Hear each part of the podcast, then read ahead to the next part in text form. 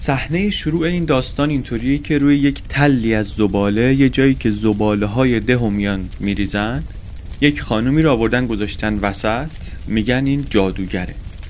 مردا دهن این جادوگر رو توش تیکه های پارچه چپوندن زمان اعتراف کردن برای این خانم دیگه آمده و گذشته الان حلقه زدن دورش همسایه هاش خیش و قومش آشناهاش دارن نگاه می‌کنن که چند تا مرد میان چشماش رو میپوشونن بعد دستاش رو میبندن به یه دار چوبی بعد پاهاش رو میبندن به دار چوبی بعد شکمش رو میبندن به دار چوبی بعد هم هیزم ها رو کومه می‌کنن و بنزین رو میریزن روش و هل میدن جادوگرشون رو با صورت روی این تل چوب.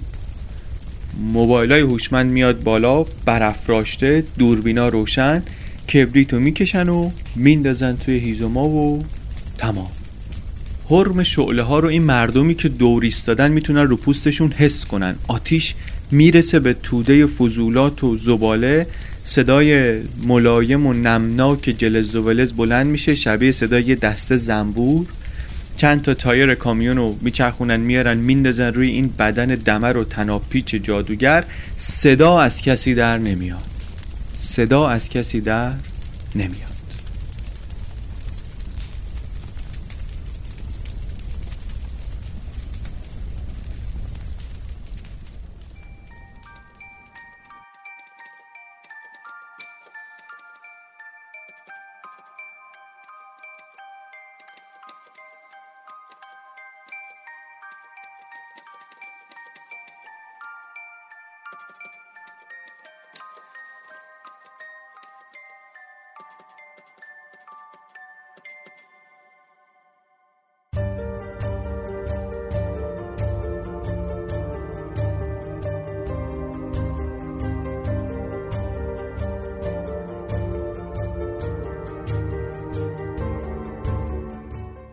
سلام.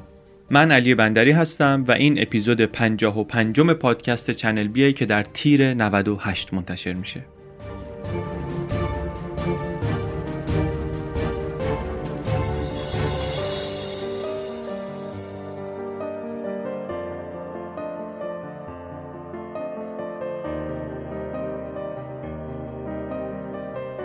اسپانسر این اپیزود چنل بی کافه بازاره. کافه بازار رو احتمالا با اپلیکیشن های پرنصبش می‌شناسید مثل بازار و دیوار و بلد و اینها. اینجا ولی می‌خوایم از فضای کاری این مجموعه کافه بازار حرف بزنیم. کافه بازار جای خوبی واسه کار کردن. از نظر فنی آدمای قوی دارن تیم های قوی هستن اونجا رو هوش مصنوعی کار می‌کنن روی big data کلان داده کار می‌کنن جدیدن روی زیرساختای فضای ابری کار می‌کنن. بعد آدم های قوی هم می‌خوان. اینها رو می‌گیرن جذب می‌کنن. براشون هم فضای آموزش و فضای رشد درست می‌کنن.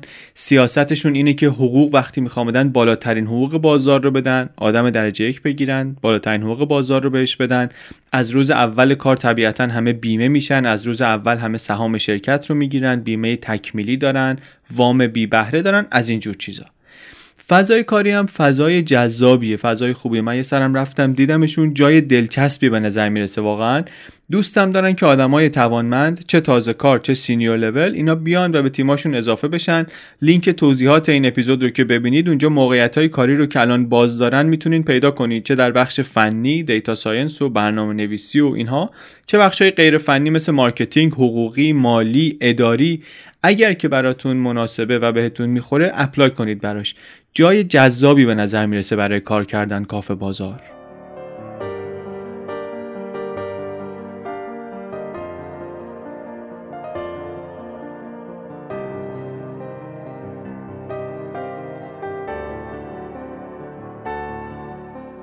گزارشی رو که در این اپیزود تعریف می‌کنیم کنت راسل نوشته در هاف پست منتشر شده هافینگتون پست لینکش رو در توضیحات گذاشتیم. گزارش رو هم پیشنهاد می‌کنم که ببینین چون طراحی چشمگیری داره واقعا خودش.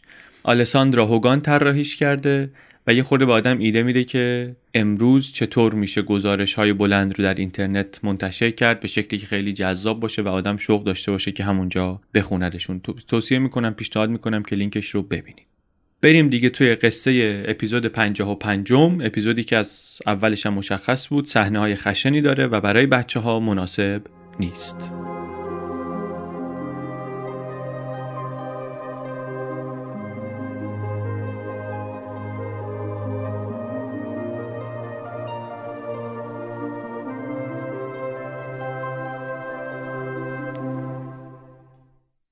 داستان این اپیزود ما در پاپوا گینه نو اتفاق میفته اونجا میگذره.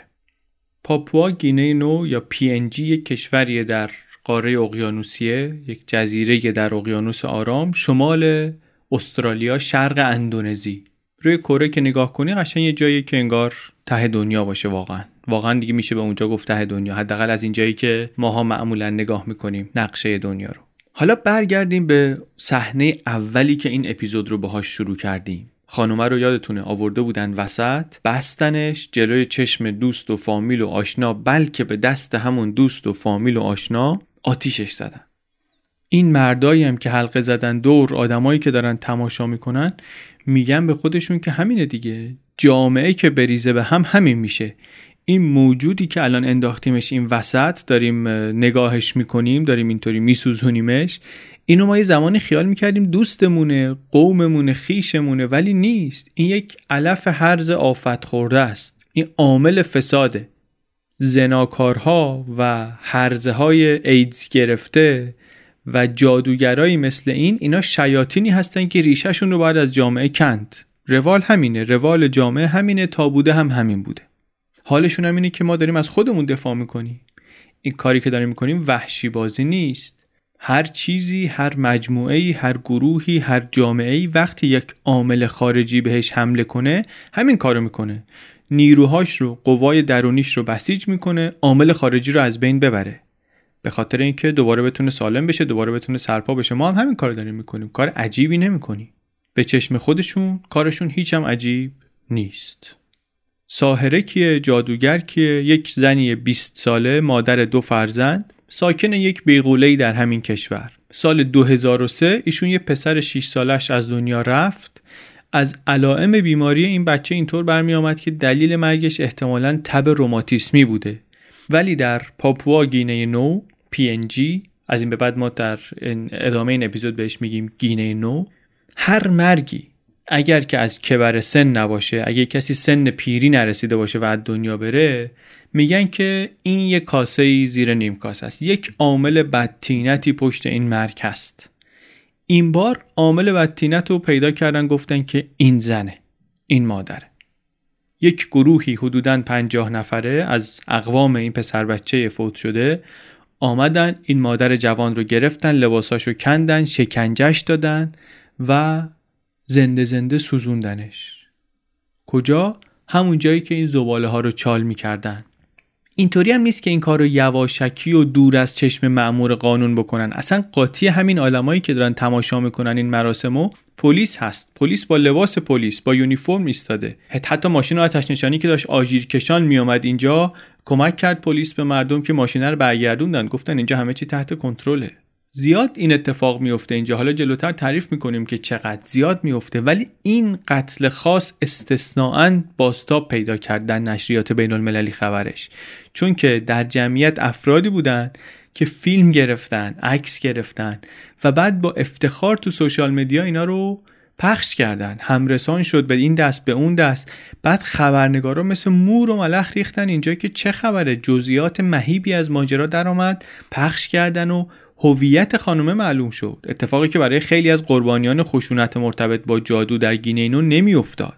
اسمش معلوم شد چیه؟ لنیا تا کپاری اسمش رو خیلی ها شنیدن یا خیلی حداقل خوندن خبرش رو کوتاه یا بلند این طرف و اون طرف از رسانه های مختلف.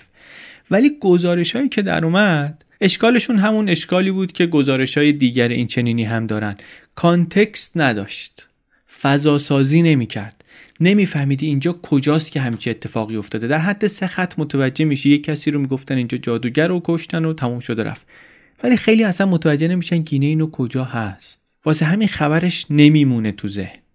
کاری که نویسنده این گزارش می‌کنه اینه که داره سعی می‌کنه بره پشت این خبر کوتاه رو به ما نشون بده. برامون فضا سازی کنه. بفهمیم داریم درباره کجا می‌خونیم درباره کجا داریم حرف می‌زنیم.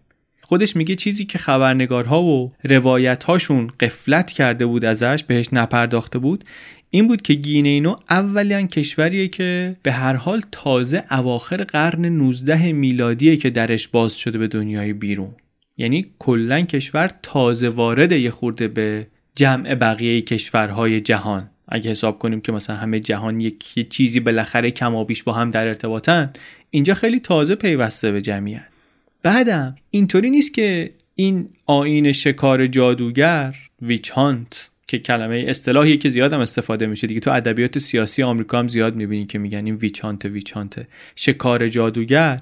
اینطوری نیست که بگی که شکار جادوگر وقتی که غربیا آمدن به هر ضرب و زوری که بود دوام آورد این سنت دیرین اینجا. نه. اتفاقا بعد از اینکه غربیا اومدن پاشون باز شد به گینه اینو خیلی بدتر شد.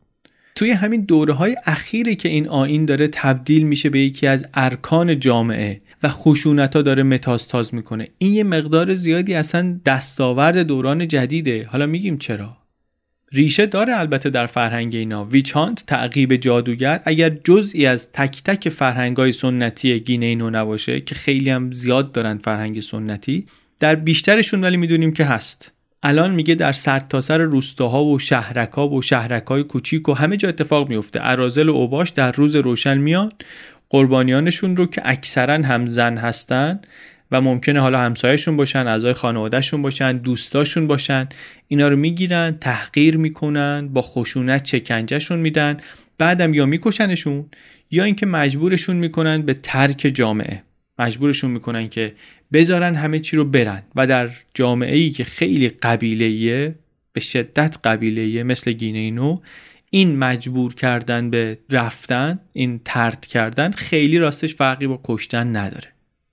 آمار درست رو طبیعتا کسی خیلی نمی‌دونه. نمی‌دونن که چند تا از این به اصطلاح جادوگرا اونجا کشته شدن یا میشن. یک کمیسیون دولتی وابسته به حکومت میگه که مثلا سالی 150 فقر قتل اینطوری در کشور اتفاق میفته ولی سازمان های مذهبی سازمان های مردمی انجیو ها اینایی که دستشون تو کاره شک دارن به این عدد. سازمان ملل میگه که فقط در یکی از 22 استان فقط در یکی از 22 استان گینه نو سالی 200 تا قتل اینطوری اتفاق میفته سالی 200 تا.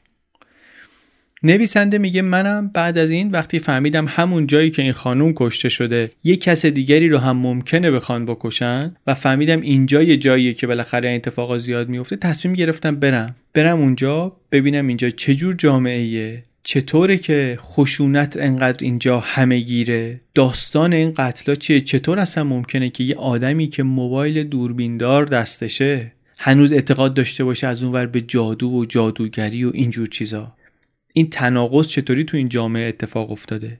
رفتم که این رو ببینم و بتونم از این گزارش بدم.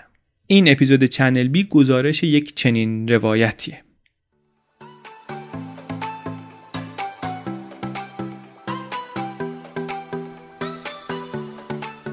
اسپانسر این اپیزود چنل بی ویگوه. کلی آژانس هستن الان که آنلاین بلیت هواپیما میفروشن. روز به روزم بیشتر میشن پروازاشون هم اینا بیشترشون مشترکه چون منبعشون یکیه عمدتا. کجا با هم فرق می‌کنن؟ یکی توی سودی که می‌کشن روی بلیت یکی هم توی کیفیت پشتیبانیشون. ویگو یکی از خوبیاش اینه که همه پروازا رو داره همونایی رو داره که همه دارن همونایی رو که یکیشون داشته یکی دیگرشون نداشته. بعد اینا رو با قیمتاشون کامل می‌ذاره جلومون که خودمون بتونیم راحت مقایسه کنیم و انتخاب کنیم. از اونور نیاز به پشتیبانی رو هم کم می‌کنه به خاطر اینکه زمان پرواز و طول پرواز و اینا رو همه رو با فیلترهای خود ویگو می‌تونی تنظیم کنی. دیگه نیاز نداری زنگ بزنی کلی پشت خط بمونی یه اپراتوری بخواد واسط اینا رو بالا پایین کنه مثلا ببینی کدوم برات مناسب تره خودش هم هم مجوز آژانس رو چک می‌کنه که آدم ریسکی از این نظر نداشته باشه. همین که بر اساس تجربه کاربرا هر ماه سه تا آژانس داره که میگه آقا مردم از این سه بیشتر راضی بودن. این به آدم خب یه دیدی میده وقتی که می‌خواد بلیت بخره. اپلیکیشن هم داره هم برای اندروید هم برای آی روی همه اپ های معتبر هست.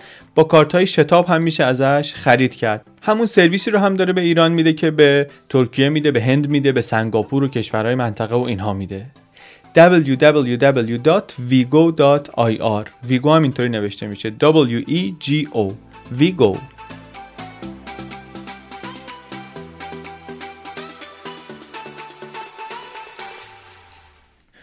خود سفر نویسنده هم ماجرای جالبیه. کمکم می‌کنه واقعا به اینکه ببینیم داریم درباره کجا حرف می‌زنیم. میگه گینه نو واقعا ته دنیاست دیگه. رو نقشه نگاه کنیم ته دنیاست.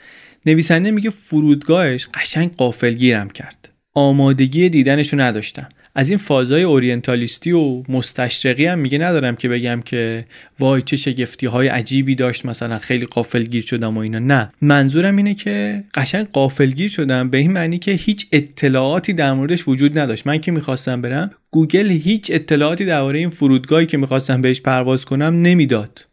Jacksons International Airport اصلا هیچی میگه تو گوگل بالا نمی اومد تو توکیو توقف داشتم. پروازم اونجا روی تابلوی پروازهای خروجی بود. ولی نه شماره مثلا کانتری بود که کجا برو check-in کن. نه شماره gate ی نه وضعیت پروازی update می‌شد. هیچی. یک لیست طولانی از مقاصدی بود که هواپیما داشت به سمت اونا مثلا میپرید. این یه دونه هیچی جلوش نبود. بعد به کارمندای ژاپنی فرودگاه هم که می‌گفتم می‌خوام برم اینجا همشون یه جوری منو نگاه می‌کردن چشاشون می‌شد قد گردو. به هر حال میگه به هر زحمتی که بود پیدا کردم و آمدیم و سوار شدیم و شبونه پریدیم و آمدیم. این طرف رو باند فرودگاه میگه پیاده که شدم با هر قدمی که برمی داشتم رطوبت هوا یادم مینداخت که جو زمین اتمسفر یه چیزی نیست که اون بالا بالاها باشه. اتمسفر اقیانوس آرام جنوبی تا توی تیشرت هم, هم رفته بود. انقدر که قطره های عرق لابلای ابرو سیبیل هم همینطوری میگه می‌زد بیرون. تا یک تاکسی پیدا کنم سوار بشم دیگه خیس عرق شده بودم. سوار تاکسی شدم یه خورده اومدم میگه که فهمیدم که شهر یه چیزی که در گینه اینو خیلی تازه توسعه پیدا کرده. اصلا کلا هر چیزی که توسعه پیدا کرده باشه تازه است جدیده. واسه همین پایتختش نه سر و صدای محله های کثیف و پرجمعیت هندی رو داره مثلا نه زرق و برق شهرهای برزیلی رو داره. پایتختش یک شهری به اسم مورزبی از جمعیت 300 و خورده هزار نفرش هم 60 تا 90 درصدشون کلا بیکارن. بعدم میگه اینطوری بود که رو همه چی یه لایه دوده نشسته به خاطر اینکه همش همه جا دارن چوب میسوزونن. دوده و خاکستری که همه جا رو گرفته دور ساختمونا هم همش یا دیواره یا حساره و روی این دیوار و حسارم یا خورده شیشه ریختن یا سیم خاردار گذاشتن. بعد شهرم نگاه کردم دیدم که یک طرفش تپه است تپه های لخت قهوه‌ای. یک طرف دیگرش یک نوار کم عمقی از خلیجه که پرم هست از تانکرهای گاز نچرال گاز گاز طبیعی. این پایتخت البته یه مقداری فرق داره با اون شهر و روستاهایی که وسط کشور هستن. اونجاها خشونت های مربوط به جادوگری خیلی بیشتره. اینجا خبری از این تا اونی که به جون بقیه کشور افتاده چندان نیست. کلا ولی میگه این کشور یه طوریه که قبایل و طایفه هایی هستن توش که اینا کمابیش دارن به همون شکلی زندگی می‌کنن که در ده هزار سال گذشته زندگی می‌کردن. سال 2015 که این گزارش ما در آمده تعریف می‌کنه بیگه به نقل از اکونومیست سومین شهر زیست ناپذیر جهان بوده اینجا. یه فهرستی داشته اکونومیست که مثلا بر اساس استانداردهای کیفیت زندگی آموزش و امنیت و حمل و نقل و بیمه و درآمد و درمان و آب و هوا و اینا شهرها رو مرتب می‌کنن. میگه از ته جدول که نگاه کنی دمشق داکاه و بعدش هم اینه مرزبیه داکا پایتخت بنگلادش. حالا لیست رو ما چک کردیم مثلا 2018 یه خورده عوض شده. دیگه دو تا مونده به آخر نیست پنج تا مونده به آخره. ولی کمابیش جاش جاش اونجا هاست اکسپت هم خیلی کمه توی شهر. خارجی که برای کار آمده باشه خیلی کمه. اونایی هم که هستن وضعیتشون از دو حال خارج نیست. یا آمدن که مردم رو بفرستن بهشت یا اینکه اومدن تا جایی که میشه از تو زمین پول در بیارن. از دل زمین پول در بیارن. یعنی یا کارمندای شرکت های نفتی هن که اینا معمولا هم تو همون چهار تا برج نزدیک خلیج میمونن دور نمیشن از اونجا. یا اینکه مبلغان مذهبی هن. آمدن که ملت رو حل بدن به سمت بهشت. مبلغان مسیحی عموما که توی مجتمع های کوچیکی در سطح شهر هستن و معمولا هم دور هم زندگی می‌کنن. خود این خبرنگارم میگه که من که رسیدم می‌خواستم برم توی یکی از این مجتمع ها پیش اونها بمونم. تا رسیدم زنگ زدم و هماهنگ کردم و قرار شد که را بیفتم برم اون سمتی. مسیرم میگه مسیر کوتاهی نبود ولی تا همون مسیری که می‌رفتیم من یه تصویر اولیه‌ای گرفتم از گینه اینو یه چیزی که فهمیدم این بود که اولا همه دارن بتلنات میجوان بتلنات یک مخدر خفیفیه که میجوان همشو خوشحالن. زن و مرد و پیر و جوون. یه چیزی هم هست مثل اینکه به شدت خلطاوره باعث میشه آدم هی بخواد توف کنه. نارنگی طوریه یه خورده میگه میجوان و توف می‌کنن. و مهمم نبود واقعا که کجا میری. تا وقتی که من در گینه نو بودم هر جا می‌رفتم لکه های توف قرمز همه جا افتاده بود. همین میگه یه خورده محیط رو خشنتر از اونی هم که بود می‌کرد. بعدم میگه که تو همین مسیر کوتاهی که می‌رفتیم خبر خشونت و تیراندازی و آدمکشی و قارت و اینا هم بهمون به رسید. یه خورده گوشی دستم آمد که چه جور جایی آمدم. بعد میگه که رسیدم به اون مجتمع مسکونیه یک حال محافظت شده ای هم داشت دری و دروازه و نگهبانی و اینها. تو کیوسک نگهبانیش هم عکس نگهبانا رو زده به دیوار گفته بودن که کسی غیر از اینا اگه دیرین اینجا تردد می‌کنه به ما خبر بدین. اینجا در واقع توقفگاه این مبلغان مسیحی بود که داشتن می‌رفتن مثلا یه جای دور افتاده ای یا داشتن بر میگشتن از یک جای پرت افتاده ای اینا یه سر اینجا مثلا میموندن. روز اولم میگه من سر میز صبحانه با دو نفر از همینا آشنا شدم. یک آقا و خانومی به نام جان و مارسیانا. جان اهل کنتاکی مارسیانا مثل خودم نویسنده میگه فلوریدایی بود. هم سن و سال بودیم کما بیش یه هوا میگه اینا من جوانتر بودن مثلا زیر سی سال بودن. سه تا هم بچه کوچیک داشتن به خودشون دو تا پسر و یه دختر. اسما هم همه اسمای کتاب مقدسی اسمای Levitical یک سال بود که اینها مأموریتشون رو شروع کرده بودن مأموریت مذهبیشون رو شروع کرده بودن و از اعماق جنگل های استان گلف شروع کرده بودن. خود جان میگه به اینجا می‌گفت مثلا اینجا لویزیانای گینه نوع منظورش این بود که من بفهمم که چقدر فقیره و چقدر مثلا رسوم بیمارگونه ای دارن و اینها. بعد میگه که اینطوری هم بود که اینا هر از گاهی با خانواده می اومدن پایتخت خشکباری بخرن چیزی بخرن. منم گفتم که الان خرید می‌خوایم بریم من باهاتون میام. بالاخره چهار تا صحبتم می‌خواستم با اینا بکنم ببینم چی به چی. مارسیانا خانم نویسنده میگه که قیافه و رنگش یه طوری بود که بهش می‌خورد مال همین جاها باشه. میگه خودش به شوخی به من گفتش که تو آمریکا من سیاه حساب میشم. ولی اینجا که میام واسه اینا خیلی هم سفید پوستم. خلاصه میگه یه خورده حرف و شوخی و اینها و سوار ماشین شدیم و اومدیم و خوردیم به ترافیک و جان آقاه شروع کرد یه خورده ای نقل و حکایت تعریف کردن که منم کم کم با فضا و اینها آشنا بشم. از جمله گفتش که یه زوجی اینجا از رفقای ما بودن اینا هم مبلغ مذهبی بودن مثل خودمون. رفیقم بودیم با هم. اینا یه بار اینجا تصادف بدی کردن در همین مرزبی. ماشینشون چپ کرد. چپ کرد بعد همینطوری که ماشین برعکس افتاده بود کنار جاده مردم می‌دونی چیکار کردن؟ گفتش که من گفتم نه نمی‌دونم چیکار کردن. گفت مردم دوان دوان خودشون رو از راه رسوندن واقعا دویدن و رسیدن بالای سر ماشین خودشون رسوندن به صحنه و ماشین رو لخ کردن. یعنی قشنگ از کیف و لوازم الکترونیکی و روکش صندلی و هر چی می‌تونستن از تو ماشین برداشتن بردن. انقدری که یکی از همینایی که هجوم آورده بود برای قارت برگشت به اینا گفتش که شما جونتون از وسایلتون مهمتره. ورداری جونتون رو فرار کنید. میگه این رفیقای ما می‌گفتن که ما چپ که کردیم اونقدی نترسیده بودیم که وقتی که اینا هجوم آورده بودن ترسیدیم. همینطوری میگه نویسنده می آمدیم جلو هر منظره می‌دیدیم من یه سوالی میپرسیدم اینها توضیحی می‌دادن من بیشتر متوجه می‌شدم که چه جور جایی آمدم آمدیم جلوتر یه مسجدی دیدیم من دیدم رو گنبدش جای گلوله است. گفتم که یه سری مثلا لک و ایناست رو گنبدش.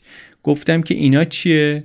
میگه مارسیانا به من گفتش که در گینه نو هرچی استرالیایی رو تحویل نمی‌گیرن آمریکایی‌ها رو ولی دوست دارن. به خاطر اینکه میگن بعد از جنگ جهانی دوم آمریکایی‌ها نموندن اینجا رو اشغال کنن. کارشون تمام شده رفتن. واسه همین میگه که بعد از 11 سپتامبر خیلی اینجا همدلی بود با آمریکایی‌ها. پلیس برای اینکه مراتب همدردی خودشون نشون بده اومد مسجد رو محاصره کرد بس به رگبار. البته میگه اینا داستانا رو تعریف می‌کردن می‌گفتن مثلا با آمریکا یا فلان و اینا. ولی خودشون هم می‌دونستن که در کشوری که دنیای غرب رو واقعا با تمام وجود پس می‌زنه اینا دیگه ته صفن ته صف غربی ها وایسادن. ماجرای سفید پوست ها سفید های اروپایی و گینه نو داستان بسیار طولانیه. اولین بار اروپایی ها 1526 پاشون رسیده اینجا. ولی وقتی مقایسه می‌کردن با بقیه دنیاهای نو بقیه جاهایی که تازه داشتن بهش می‌رسیدن اینجا جهنم بود واقعا. ترسناک بود. در نگاه اول منابع طبیعی خاصی هم نداشت. بومیانش هم از اون طرف آدم میخوردن. واسه همین تا عواست قرن 19 هم به چشم سفیدای غربی اینجا یک میزبان کاهل و بدسرشتی بود جای نامناسبی به نظر می آمد حتی همون موقع بین بریتانیایی‌ها و هلندیا و فرانسویا و آلمانیا و روسا و مجارا هی دست به دست می‌شد هی پاسکاری می‌کردن. بیشتر ارتباط سفیدا هم با افراد قبایل ساحلی بود. به خاطر رشته کوه بلندی که در امتداد طول جزیره هست از شرق تا غرب اصلا نمی‌تونستن خیلی وارد خشکی بشن برن تو دل کشور.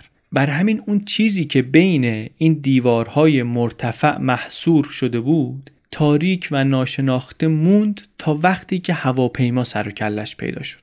در دهه 1930 دو تا برادر استرالیایی آمدن و پرواز کردن رفتن اونور کوه. فکر می‌کردن که اگر برند به اون فلات های مرکزی برسن طلا پیدا می‌کنن.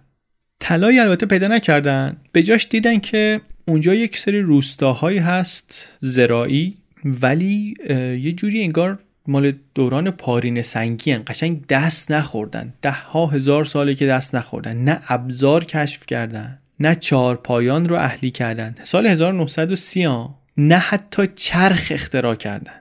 چرخ حتی نداشتن. میگه این دوتا استرالیایی که دیدن خیال کردن که اینا ارواح اجدادشونن که از آسمان آمدن زمین. اینا هم به نشانه صلح یک گرامافونی با خودشون داشتن اینایی که کوکیه. بعد یک صفحه و اپرای ایتالیایی برده بودن اینو شروع کردن پخش کردن و این کوه پای نشینان هم خیلی خوششون اومد. دست زدن و خندیدن و رقصیدن با صدای موسیقی و اینا هم خیلی محزوز شدن. گفتن که به به ما مزه هنر رو تونستیم به اینا بچشونیم. با زبان مشترک هنر تونستیم پل بزنیم. گفتگوی تمدنها ایجاد کردیم.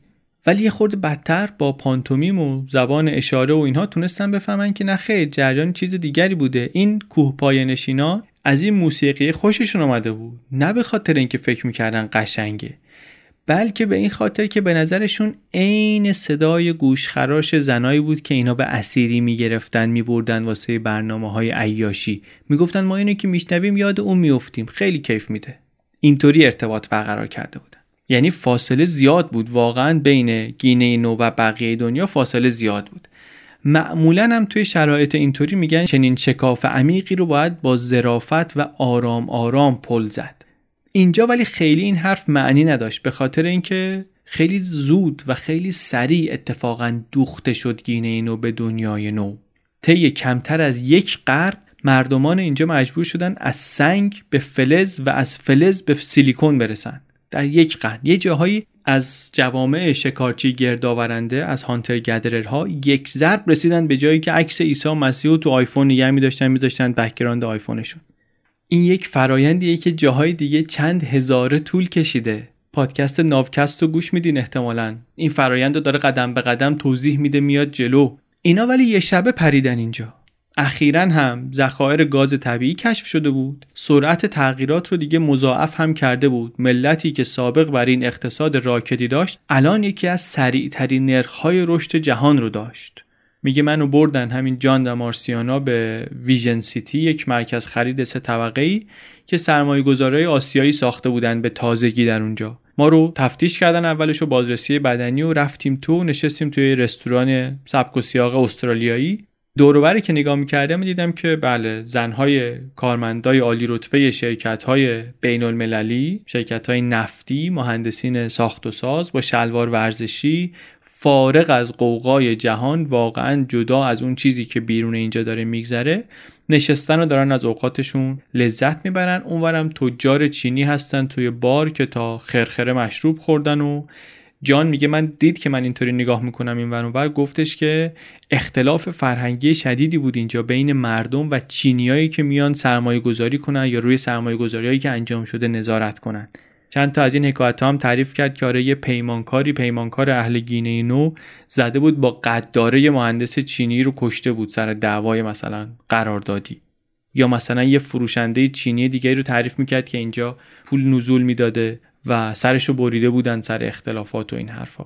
اختلاف خلاصه میگه اختلاف فرهنگی و انواع و اقسام اختلاف همونطور که میشه حد زد بین کسایی که اینجا هستن و اندکی که از بیرون آمدن خیلی زیاده. از اونورم آمدن اینها و آمدن پول و آمدن کالاهای خارجی مقدار مصرف رو برده بالا و همزمان نارضایتی مردم بیشتر شده حسادت مردم بیشتر شده. میگه قبلا در جوامع سنتی که در گینه نو هستن پنهانکاری خیلی رواج داشت. ثروتش رو کسی نشون نمی‌داد موقعیتش رو خیلی نمایش نمی‌داد. اینکه شما بیای موقعیت خودتو به دیگران نشون بدی نه اینکه نهی می‌شد بلکه اصلا خطرناک بود. آدمایی که سفره های رنگی مینداختن یا باغ های مثلا خیلی آنچنانی داشتن خطری که مواجه بودن باش این بود که آدما بهشون حسودیشون بشه و طمع پیدا کنن خشمگین بشن خشمشون غیر قابل کنترل بشه دردسر درست بشه. ضمن اینکه اینا این مشکل جادوگری هم دارن میگن که اصلا جادوگرها هم موجوداتی هستن حریص و کینجو و ما باید مواظب باشیم که حسادت اینها رو بر نینگیزیم الان ولی که کالا زیاد شده و امکان این نمایش دادن ها بیشتر شده این مسئله هم یه مقدار تشدید شده. هر کسی می‌تونه یک ماشینی داشته باشه یا اینکه حتی یک قرفه تنقلاتی کنار بزرگراه داشته باشه که بالاخره چرخش میچرخه این می‌تونه باعث ایجاد حسادت در دیگران بشه. میگه نشسته بودیم یه غروبی تو بالکن با اینا صحبت می‌کردیم. جان به من برگشت گفت که من سعی می‌کنم که وای نستم خیره بشم به یه چیزی. به یه آبشاری یا به یه درختی چیزی اینطوری نگاه نکنم. به خاطر اینکه قبیله ای که من باشون رفت آمد دارم اینا معتقدن که سفید پوستان نیروی ماورا و طبیعه دارن و میگن که این نیروها کمکشون می‌کنه که اینا صدای ارتعاش فلزات قیمتی رو در اعماق زمین بشنون. و هر وقتی که من اگه ساکت بشم به یه چیزی خیره بشم اینا فکر می‌کنن من دارم یه فتنه می‌کنم اون زیر. زیر توده چیزهای زیادی که تغییر کردن میگه این از اون مواردیه که ثابت مونده. این باور که پشت بیشتر تغییرات منفی که گینه نو رو میلرزونه همین نیروهای جادویی همین جادوگرا هستن. بعد میگه من اینو می‌بینم. این مبلغ مسیحیه. میگه من اینو می‌بینم. به خاطر اینکه من توی سطح دیگری با اینا ارتباط می‌گیرم. میگه ما به اینا میگیم نوزادان مسیحی. خیلی از اینایی که مسیحی شدن به این خاطر مسیحی شدن. چون فکر می‌کنن که ملت های دیگری که پیشرفت کردن از مسیحی بودنشونه که پیشرفت کردن. یعنی می‌خوان اون سعادتی رو به دست بیارن که در کشورهای دیگه در فرهنگهای دیگه می‌بینن. واسه همون میرن مسیحی میشن. منتها در عمل کاری که می‌کنن اینی که این مسیحیت رو برمیدارن می‌برن میندازنش روی همون اعتقادات سنتی خودشون رو یه چیزی از اون وسط میپزن و با همون خودشون رو سرگرم می‌کنن. نقش این مبلغان مذهبی هم واقعا کم نیست اینجا. توی مملکتی که تقریبا هیچ زیرساختی نداره مبلغین مذهبی یکی از نقاط اتصال اصلی بین روستاییان این کشور هستن و دنیای غرب. خیلی از خدمات پزشکی و کمک های بشر دوستانه و اینا رو کلیساهای کاتولیک و پروتستان انجام میدن اینجا. اینطوریه که الان بیش از 96 درصد جمعیت گینه نو میگن مسیحی هستن. منتها این دینی که دارن بیشباهت واقعا به مسیحیت قرون وسطانی است یک چیز در همامیخته یه چیز سیالیه که خیلی پیوندهای مستحکمی داره واقعا با جهان قدیمی با جهان بینی که پر از شیطان و جادوگر و اشیاء عتیقه‌ای که قدرت‌های جادویی دارن و اینجور چیزا بود. البته میگه که من این جان و مارسیانا رو که دیدم به نظر میامد که اینا از اینکه اعضای کلیساشون به این جادوگری و اینا اعتقاد دارن خیلی هم ناراضی نیستن. میگه به نظرم آمد که این روی تصوری که از خودشون دارن روی اصالت کارشون به عنوان مبلغ مذهبی تاثیر مثبت می‌ذاره. یه جوری که انگار مثلا حالا که این مردم به یه کار شیطانی مثل شکار جادوگر ادامه میدن کار اینا اعتبار بیشتری پیدا می‌کنه به عنوان مبلغ. با شر بزرگتری دارن کشتی می‌گیرن انگار. میگه یه دفعه هم خود مارسیانا برگشت به من گفتش که ما اصلا روش کارمون با اینا فرق می‌کنه. ما زبان صحبتمون با اینا فرق می‌کنه. جلوی اینا از منطق نمی‌تونی استفاده کنی. همه چی باید قصه باشه. فقط با روایت که می‌تونی متقاعدشون کنی. اینا فکر می‌کنی که این قرنها که اینجا بودن چیکار داشتن می‌کردن؟ چطوری وقت میگذروندن؟ قصه می‌گفتن واسه هم. داستان تعریف می‌کردن. به خاطر اینکه با داستان تعریف کردن می‌تونستن به اون چیزی که برشون میگذشت معنا بدن. تا یک و دوی شب میشستن قصه می‌گفتن واسم. چهار صبح از اونور خوکا بلند می‌شدن و اینا هم پا می‌شدن دنبالشون و روزها همینطوری از پی هم میگذشت. قصه گفتن واسه اینا کلید ماجراست. میگه حتی گفتن به من که اولین قبیله نشینانی که ما اینجا دیدیم در مأموریتمون اصلا کلمه ای برای مفهوم خوبی نداشتن. می‌خواستن بگن یه چیزی خوبه می‌گفتن غیر شیطانیه. کلمه حقیقت رو هم میگه نداشتن. می‌گفتن که نادروغه. همه چیشون توی این دنیا تعریف می‌شد. هر کی میمرد می‌گفتن که روح شده. ارواح نیاکان اینا آدمایی هستن که دنیا رو قلیز می‌کنن. اگه آرومشون ندی آسیب می‌زنن. همین ارواح چیزایی که مردم بهشون احترام می‌ذارن میپرستنشون. میگه داشتیم برمیگشتیم جان به من گفت که تا قبل از اینکه سفید پوستا بیان به گینه نو اینها اصلا وارد دنیای خدای یگانه داشتن نشده بودن. هنوزم میگه یه رگه های از اون دنیا هست. اینکه اینا توی این دنیای جادو شده زندگی می‌کنن واقعا معنیش اینه که معلوم نیست اینجا چی کار بشره چی کار خداست چی کار ارواح ملغمه از باورها اون چیزی که توی ذهن این جامعه هست. خلاصه نویسنده میگه بعد از اینکه من با اینا یک روزی رو گشتم و اینا هم به من این اطلاعات رو دادن و یه خورده این ورانور رو به هم نشون دادن و اینا گفتم بهشون که من راستش برنامه اینه که برم یکی از آدمایی رو ببینم که این خودش متهم شده به جادوگری. می‌خوام برم ببینمش و با هم می‌خوایم بریم هایلند احتمالا. هایلند اون جاییه که قتل های مرتبط با جادوگری خیلی شایع توش. میگه اینو که گفتم اصلا جان فرمونو ول کرد یهو زل زد به من. گفتش که خیلی جای خطرناکی داری میری اونجا. خشونت مثل آتیش پخش میشه به سرعت. با یکی اگه دعوا کنی با کل برادرها و پسرموها و فک و فامیلشون طرفی. میگه مارسیانا برگشت بهم گفت که تنهایی هم هایلند رفتن خطرناکه. چه برسه به اینکه با یکی دیگه بخوای بری که خودش اونجا قبلا متهم شده به جادوگری؟ گفتن بهم که ما فقط یه توصیه بهت می‌کنیم. اگر کسی مزاحم تو یا اون خانم همراهت شد سریع بزنین به چاک. اگه وسط یه جریانی موندی اصلا نگاه نکن. فقط برگرد و فرار کن. جای بسیار خطرناکی داری میری.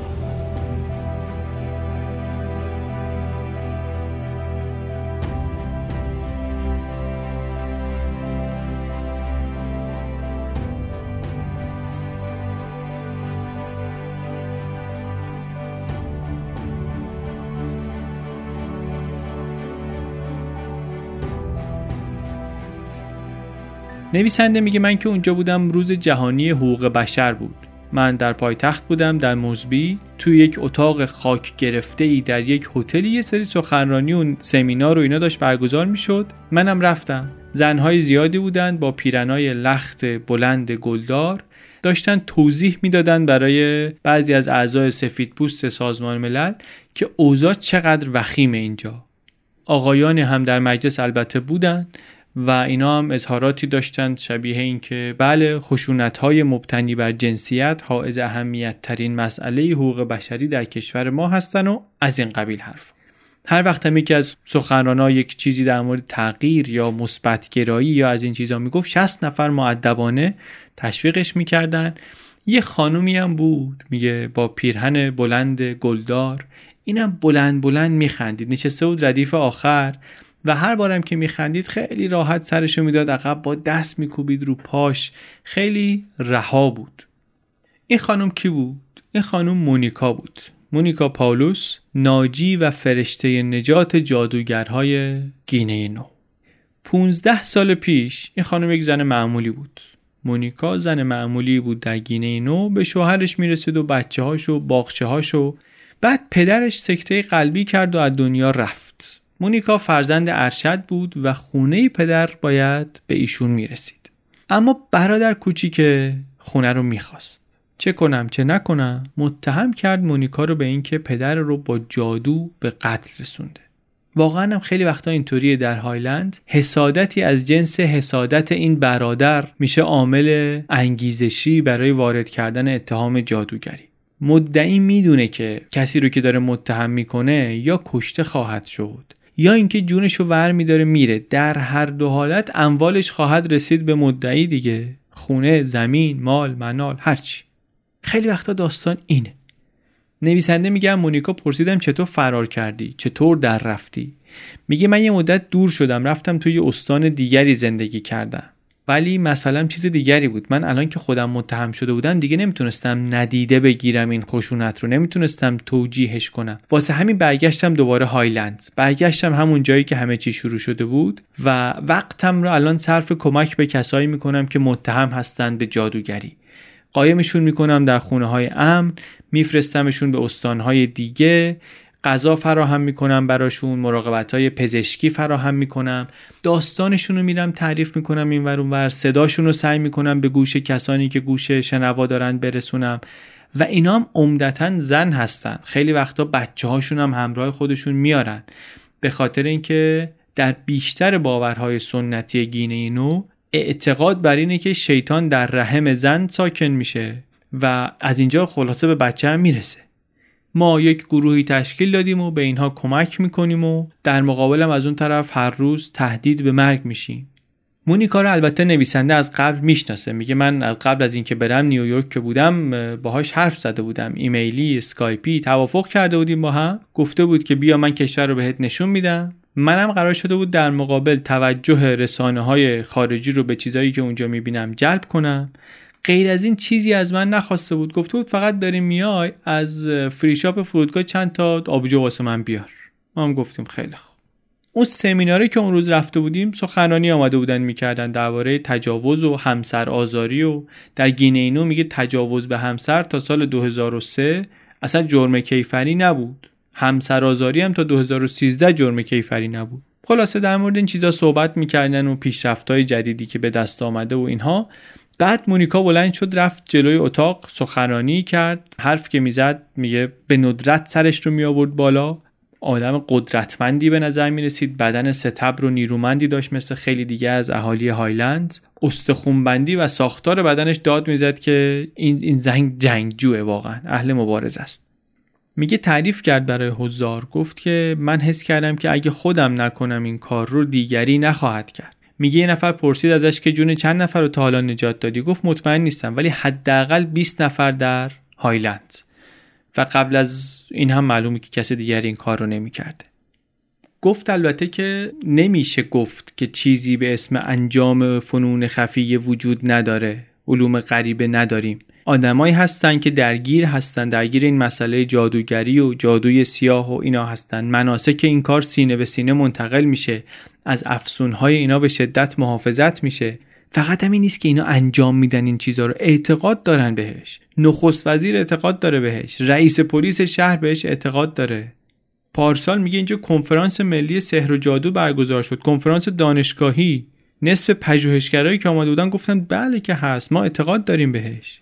خود مونیکا میگه که من قبل از اینکه من متهم بشم قبل از اینکه خودم متهم بشم من باور می‌کردم اینا رو. جوونتر که بودم مطمئن بودم پشت نیروهای اهریمنی و نادیده‌ای که بین مردم اختلاف میندازن همین ساهرا هستن جادوگرا هستن. و شکی نداشتم که جنایات فجیعی که اینا می‌کنن جوابش همین مجازات وحشتناکی که می‌بینن. الان برام خندهدار این فکر ولی اون موقع اینطوری فکر می‌کردم.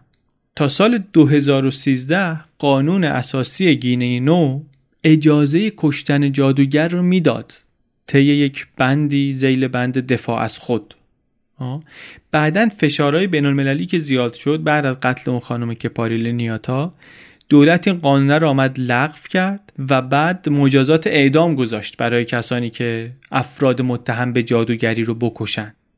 ولی این میگه که مونیکا میگه که این مجازات اعدام اوضاع رو برای آدمایی مثل من خطرناکتر کرده. به خاطر اینکه اونهایی که الان در قتل جادوگرها دست دارن اونا که کار خودشونو می‌کنن. اونا که بالاخره می‌کشن آدما رو که. ولی خیلی وقتا اینا کل ساکنین یک روستا هستن. چون می‌دونن که چه عاقبتی از نظر قانونی حداقل در انتظارشونه خیلی راحتتر میان شاهدهایی رو که ممکنه حرفی از دهنشون در بره اونا رو هم از بین می‌برن. به خاطر اینکه تعقیب غذایی نشن یه وقتی. میگه من وقتی با کسایی صحبت می‌کنم که خارج از کشور هستن بهشون میگم که من خودم هم زمانی متهم بودم به جادوگری ولی توی گینه اینو خیلی این حرفا نمی‌زنم. چون آدمایی پیدا خواهند شد که بگن که خیلی خوب پس تو خودت هم این کاره ای داری از همسنفای خودت حمایت می‌کنی. داری به همکارای جادوگرت کمک می‌کنی. بعد میگه یه دفترچه نشون داد تو سخنرانیش گفت اینا همه آدمایی هستن که متهم شدن به جادوگری در گینه اینو. بعد میگه برگشت به اینایی که نشسته بودن گفت شما از دستتون کاری برمیاد. شما می‌تونید کار می‌تونید جون آدما رو نجات بدین. پول دارین منابع دارین. طرح من هم آماده است. تیم های آماده واکنش سریع رو در سراسر کشور مستقر کنید بهشون ماشین بدین بنزین بدین یه مقدار پول بدین که اگه لازم شد به این دار دسته آدم کشا رشوه بدن.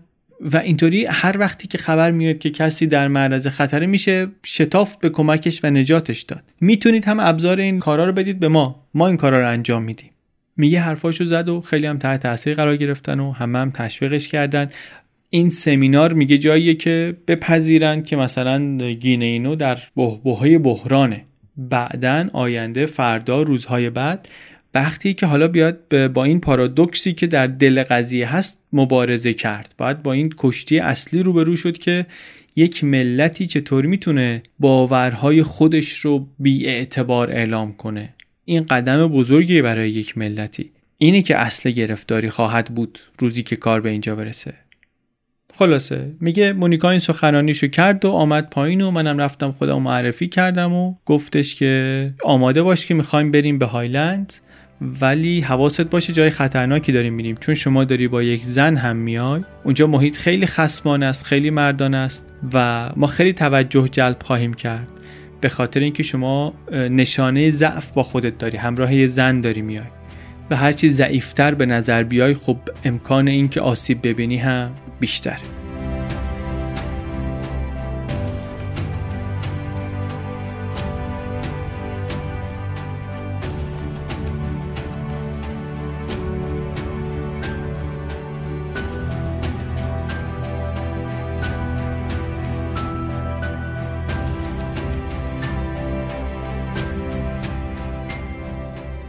نویسنده میگه که آمدیم. بالاخره ما با مونیکا آمدیم به هایلندز. هایلندز یک جور جزیره زراعتی وسط یه جزیره بزرگتر. تنها زمین های قابل کشاورزی کشور توی این منطقه است. بعد پر از جوامع کوچیک کوچیک هم هست. توی این منطقه می‌دونید چند تا زبان صحبت می‌کنن مردم. بیش از 800 زبان. میگه میشه یک هشتم زبانهای دنیا تقریبا توی همین منطقه صحبت میشه. درباره این توی یکی از اپیزودهای فصل دوم بی پلاس هم صحبت می‌کنیم ما. توی اپیزود ایده خطرناک داروین درباره گینه نو و نقش مهمش و نشانه های مهمی که داره درباره تمدن بشری و اینا حرف می‌زنیم. بگذریم. حرف ولی اینجا اینه که میگه که مردم هایلندز خیلی دوست نداشتن که از روستای آبا و اجدادی خودشون دور بشن. واسه همین هر گروهی دور و بر خودشون همون جایی که هستن یه زبانی درست کردن و با هم ارتباط برقرار می‌کنن. میگه که مردم هایلند سه تا راه داشتن سه تا گزینه داشتن با این طبیعتی که اونجا وجود داره زمین های پر از پرتگاه. سه تا گزینه داشتن برای ارتباط برقرار کردن با دیگران. جنگ فرار گفتگو. اغلب هم میگه یا جنگ رو انتخاب کردن یا فرار رو. گفتگو خیلی کم اتفاق افتاده. اما میگه مونیکا به من گفتش که در این دهه اخیر خیلی از کشاورزان و دهقانان اینا سرازیر شدن از این بالا به سمت پایین. خیلیاشون رفتن ماونتاگن رفتن مرزبی رفتن دنبال کار. شرکت اکسون آمده شرکت نفتی خط لوله تازه تاسیس شرکتی که یک برنامه‌ای که گفتم مثلا جی دی پی رو قرار بوده دو برابر کنه.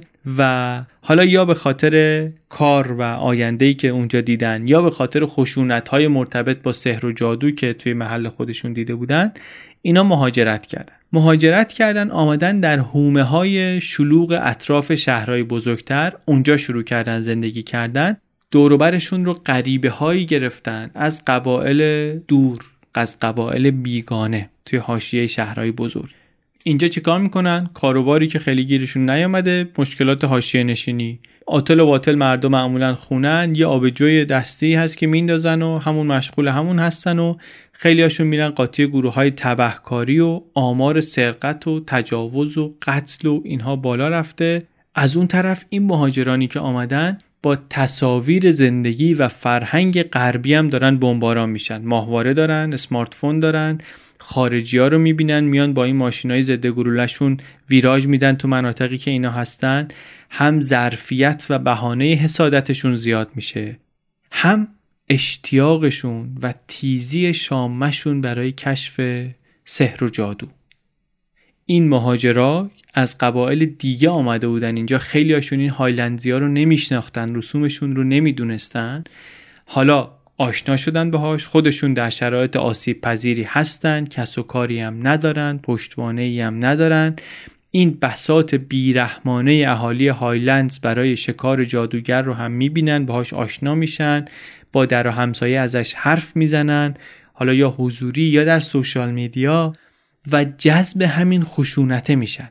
جذب اون چیزی میشن که توش می‌بینن. به شکل یک اقدام جمعی می‌بینن یه collective action ی که براشون جذابه تو شرایطی که دارن. میگن که این بی‌نظمی این انتروپی که دنیای ما رو دور و ور ما رو گرفته این رو میشه بهش یه نظمی داد. این آیین این نظام فکری نظام عملکردی این می‌تونه یک نظم و نسقی به کارا بده یه روالی بده به این دنیای بی نظم ای که ما یهو خودمون رو توش پیدا کردیم. بعد این مهاجرا وقتی برمیگشتن به دیار خودشون یه تلخی یه تندی انگار اضافه می‌کردن به این سنتشون. ارمغان تمدن جدید. دیگه جوامع سنتیشون اینطوری مجازات نمی‌کرد جادوگرا رو که در تاریکی شب مخفیانه بره سر وقتشون بکنتشون تو کیسه ببرتشون از صخره پرتشون کنه یا بندازه تو رودخونه. الان قبل از اینکه اینا رو رو شعله های آتیش کبابشون کنن یا به صلیب بکشنشون یا بدنشون رو با ماشین رو زمین بکشن یا دارشون بزنن یا به قصد کشت کتکشون بزنن یا زنده زنده دفنشون کنن یا مجبورشون کنن بنزین بخورن یا سنگسارشون کنن اول می‌دونید چی کار می‌کنن؟ دادگاه برگزار می‌کنن. دادگاه علنی و عمومی. این ارمغانی که اینها از این حاشیه های شهر را برمیگردونن می‌برن به روستاهای خودشون. یادمون نره کجا بودیم. اینا رو داره مونیکا تعریف می‌کنه برای نویسنده تو راه که دارن با هواپیمای ملخی میرن هایلند. همون روز چند ساعت قبل ساعت چهار صبح خانم مونیکا یک پیغام آشفته دریافت کرده از مدیر یه انجیوی یک انجیوی استرالیایی گفته که یکی از مزنونین سحر و جادو یه جایی زیر شکنجه است زیر بازجویی. اگه نتونی به موقع یه تیمی رو بسیج کنی بفرستی اونجا یک اعدام دیگه اتفاق میفته امشب. میگه ما رفتیم. مونیکا هم حرفش این بود که تو سخنرانی رو دیدی دیگه سمینار رو دیدی دیگه تشویقای سازمان مللی رو دیدی دیگه. حالا ببینیم که اینها در عمل به چه دردی می‌خورن. ما الان پای کار آمده وسط دیگه. ببینیم که مدافعین حقوق بشر الان چه می‌کنن. مونیکا خودش زندگی عجیبی داره. گفتیم اون ماجرا براش پیش آمده. از ماه می 2014 میگه خودش هر چند وقت یه بار خونه یکی از دوستاش میمونه. جای امنی براش نیست. یه منطقه داره زندگی می‌کنه که منطقه امنی براش نیست. ولی ترجیح میده همینجا بمونه به خاطر اینکه اینجا دسترسی داره به تنها بزرگراهی که در گینه اینو از وسط کوهستان میگذره. سریع می‌تونه خودش رو برسونه. حالا سریع نسبتا سریع می‌تونه خودش رو برسونه به جایی که ممکنه کسی در خطر باشه. حالا هر جایی که باشه. اون دهی که خودش توش بزرگ شده همین استان بغلیه. ولی اونجا نمیره خیلی به ندرت میره به خاطر اینکه هنوز میترسه. شکار جادوگر قوانینش پیچیده است. ولی همین که مونیکا تونسته فرار کنه و جان به در ببره گناهش رو ثابت می‌کنه در چشم دیگران. یعنی این جادوگری که تونسته فرار کنه ولی چطوری می‌تونست در بره؟ واسه همینم وقتی که رفته بود خونش هم آتیش زده بودن و اینا خیلی حواسش هست که اونجاها دیگه بر نگرده. یه چیزی برمیگرده به نویسنده میگه میگه که شاید اساسی ترین نکته ای که باید در مورد ماهیت ددمنشانه گینه اینو بدونی اینه. اینه که در این کشور کسی مالک خشونت نیست. هیچ انحصاری دولتی یا غیر دولتی بر خشونت وجود نداره. اینه که شرایط اینجا رو کمی عجیب می‌کنه. در جوامع مدرن معمولا اینطوری که خشونت حذف که نمیشه در انحصار دولت قرار می‌گیره دیگه. پلیس ارتش نیروی نظامی انتظامی. ولی میگه گینه نو جمعا 4800 تا پلیس داره واسه 7 میلیون جمعیت. پلیس هم نه لباس فرم داره به اندازه کافی. نه حقوق می‌تونه بده درست. نه پول بنزین داره بده. شما اگه از تعرض بخوای شکایت کنی به پلیس اول باید بری گزارش پزشکی بگیری که اصلا خیلی از اهالی گینه نو از پس هزینه های همون گزارشه بر نمیان. بعدم بازپرس می‌خوای ببری سر صحنه پول بنزینشو باید بدی. واسه همین چیزاست که پیش پلیس رفتن و اینا انقدر خرج داره خیلی از مردم نمی‌تونن برن نمیرن. نهایتا نتیجهش چی میشه؟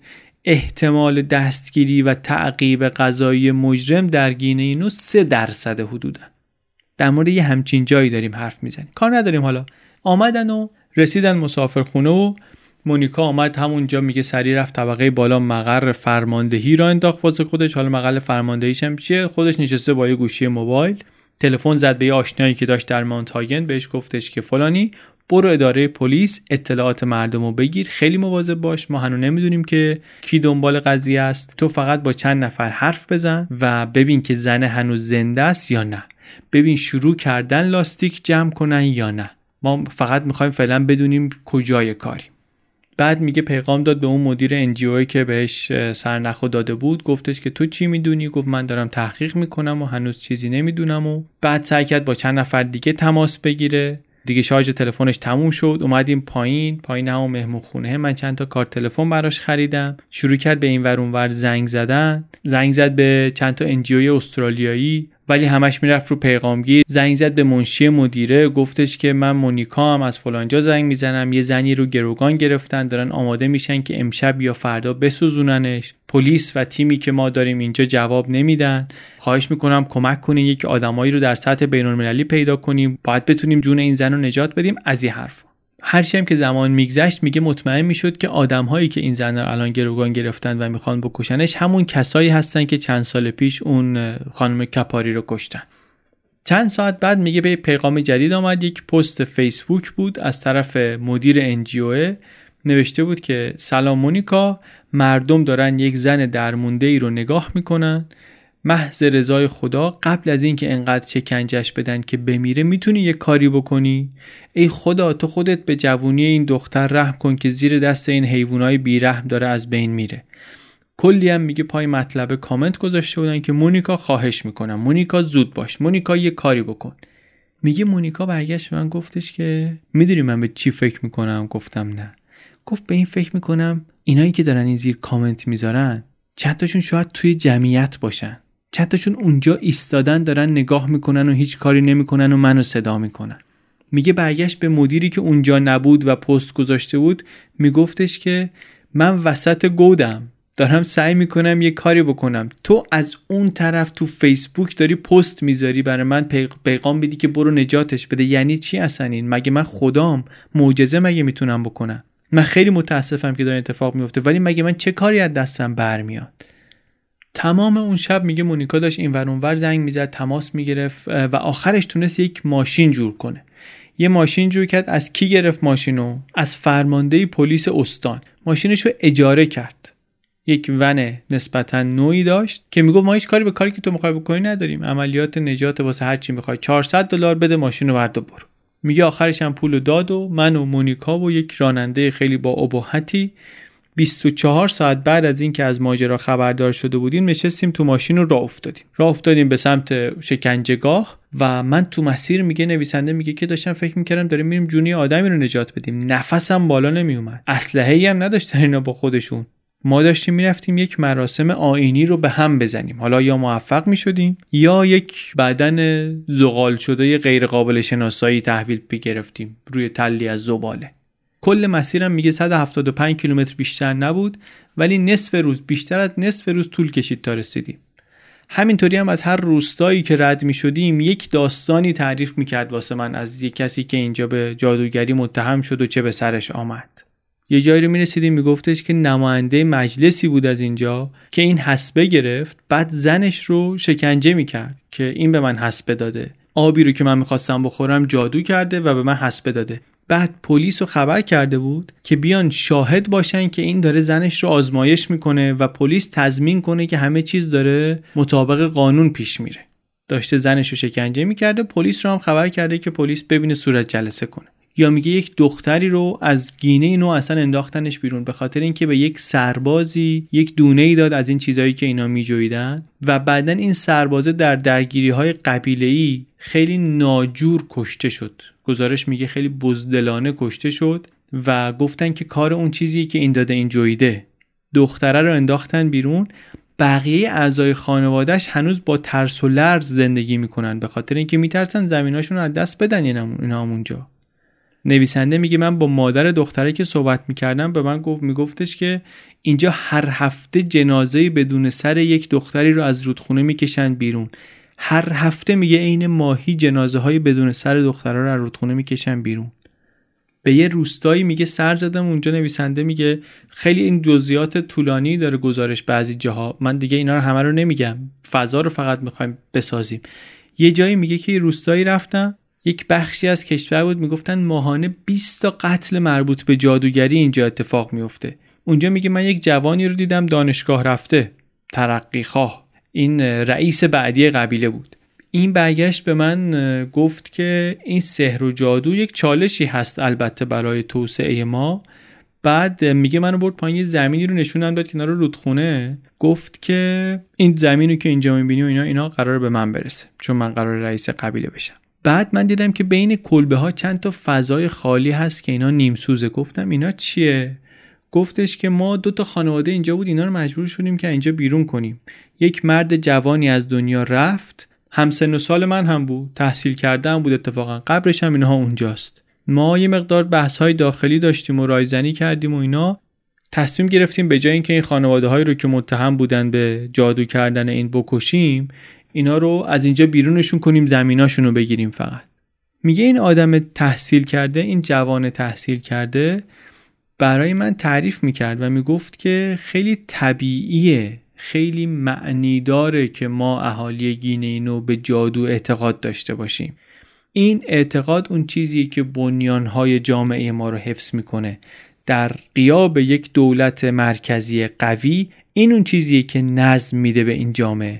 ما که قوه قضاییه درست حسابی که نداریم که. وفاداری هم که اینجا همش به خون بسته است. همه چی قبیله خطر بزرگ اینه که قصاص ادامه پیدا کنه. انتقامجویی ادامه پیدا کنه. بیفتیم تو دور باطل جنگ های قبیله و دشمنی های خانوادگی و کینه کینه رو تشدید کنه و مثل آتیشی که هر چی سمتش پرت کنی که خاموش بشه اینو ببلعه بیشتر گور بگیره. به یه همچین وضعیتی بیفتیم. خشونت باید مهار بشه. باید تعدیل بشه. باید از طریق یک چارچوبی یک چیزی مثل جادوگری بشه توضیح داد مسائل رو. بعد میگه برگشت به من گفتش که شما خارجی ها نمی‌فهمین. نمی‌فهمین که ما می‌خوایم که این سنت ها رو حفظ کنیم واقعا. اینا سنت های ما هستن. منبع قدرت جامعه ما هستن. نظم جامعه ما از اینا میاد. هماهنگی اجتماعی ما قبلا درست داشت کار می‌کرد. تا وقتی که پای سفید پوستا باز شد به اینجا. تا اون موقع خبری از شکنجه ها و اینا نبود. شما که آمدین یک دفعه چیزایی که تا اون موقع راحت داشتن کار می‌کردن از کار افتادن و ما افتادیم به این وضع. حالا من واقعا نمی‌دونم که این حرفایی که داره می‌زنه درسته یا نه ولی این صحنه ای که این آدم جوان تحصیل کرده داره این حرف رو می‌زنه واقعا برای من از اون چیزهایی بود که موند از این گزارش. این توضیحی این توجیهی که داره می‌کنه این رفتار غیر انسانی رو واقعا.